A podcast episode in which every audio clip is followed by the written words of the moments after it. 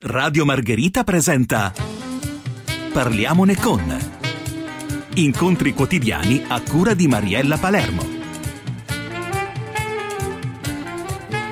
Ancora troppi over 60 purtroppo continuano a morire per il coronavirus. Sono 3.921 i decessi in questa fascia di età nel corso dell'ultimo mese ma fortunatamente c'è un nuovo dato che ci conforta. Grazie ai vaccini, sempre negli ultimi 30 giorni, il tasso di mortalità tra gli over 60 è sceso dal 9,56% all'1,19%, pensate. Il dato è stato comunicato di recente da Roberto Messina, che è presidente di Senior Italia Federanziani, il cui centro studi ha analizzato gli ultimi dati provenienti dall'Istituto Superiore di Sanità. E noi ne parliamo con Eleonora Selvi, responsabile della comunicazione di Senior Italia Federanziani, che lo ricordiamo è l'associazione che tutela i diritti degli anziani e riunisce numerosi numerose associazioni su tutto il territorio nazionale. Bentrovata. Salve, bentrovati. Dunque, i dati che avete estrapolato dai numeri comunicati dall'Istituto Superiore di Sanità mi sembrano più che eloquenti. Sì, eloquenti e fortunatamente rassicuranti, nel senso che ci fanno capire che la campagna vaccinale funziona funziona in quella fascia di popolazione più fragile che continua comunque a rappresentare eh, la quasi totalità dei decessi per Covid. Abbiamo visto crollare il tasso di mortalità tra i senior appunto quasi dal 10% fino a poco più dell'1%, quindi parliamo del rapporto tra persone che vengono contagiate e decessi, quindi vuol dire che il virus circola, ci si continua a contagiare, ma il vaccino rappresenta una barriera importante verso le complicazioni più gravi e verso appunto la morte che, che comunque colpisce sempre, lo sappiamo, le persone più fragili, quindi anziane e polipatologiche. Quindi vaccinarsi porta dei risultati importantissimi. La situazione che riguarda questa fascia di età quindi è confortante. Questo forse è il motivo per cui ultimamente si parla poco di RSA?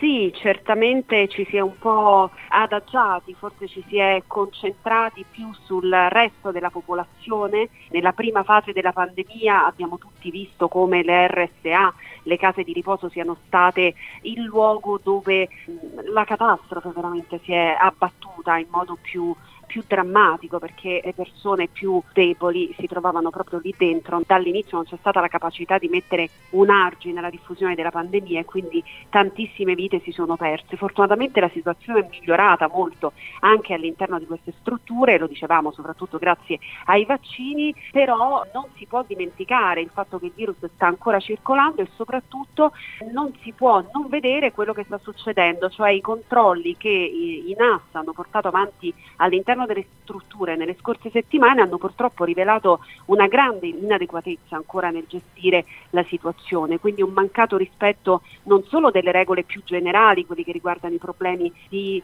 sovraffollamento o di igiene o di rispetto delle norme fondamentali per gestire una di queste strutture, ma hanno rivelato anche una mancanza di rispetto delle norme anti-Covid, quindi quelle che servono ad arginare la diffusione del contagio dentro queste strutture, quindi addirittura operatori sanitari non vaccinati, eh, situazioni che assolutamente non sono ammissibili, soprattutto dopo due anni di pandemia. Quindi chiediamo che si tornino ad accendere i riflettori su queste strutture, che si continuino a controllare e a monitorare e lanciamo un appello alla responsabilità a persone che sono tenute anzitutto dalla legge a vaccinarsi, ma che dovrebbero anche avere un senso di responsabilità morale nei confronti delle persone di cui dovrebbero prendersi cura. Ma, Signor Italia Federanziani, ha sottolineato anche come il fare spazio al Covid in corsia ne toglie a numerose altre patologie e non meno gravi per i rischi che comportano.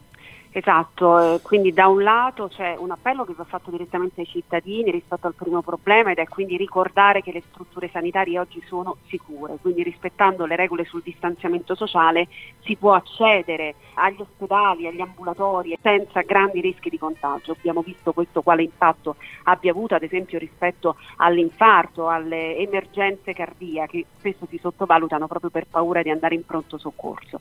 Dall'altro lato sì c'è il grande tema delle liste d'attesa attesa. Ecco, immaginiamo il grande ritardo che gli screening oncologici stanno subendo in questo periodo quale impatto possa avere in termini di diagnosi tardive, quindi di maggiori difficoltà a curare le persone. Eh, sicuramente qui ci sarà bisogno di un enorme sforzo per recuperare le prestazioni arretrate. Noi intanto stiamo portando avanti un lavoro incontrando i vari responsabili delle regioni proprio per fare il punto su questo, per riportare l'attenzione sulla medicina del territorio e sulle cure che riguardano le grandi cronicità eh, degli anziani. Al tempo stesso abbiamo avviato un numero gratuito che è attivo tutti i giorni e che aiuta proprio quelle persone che hanno difficoltà con le liste d'attesa, gli anziani ma non solo, è aperto a tutti i cittadini. Il numero è 06 6227 4404 06 6227 4404 è pronto Senior Salute, è attivo dal lunedì al venerdì.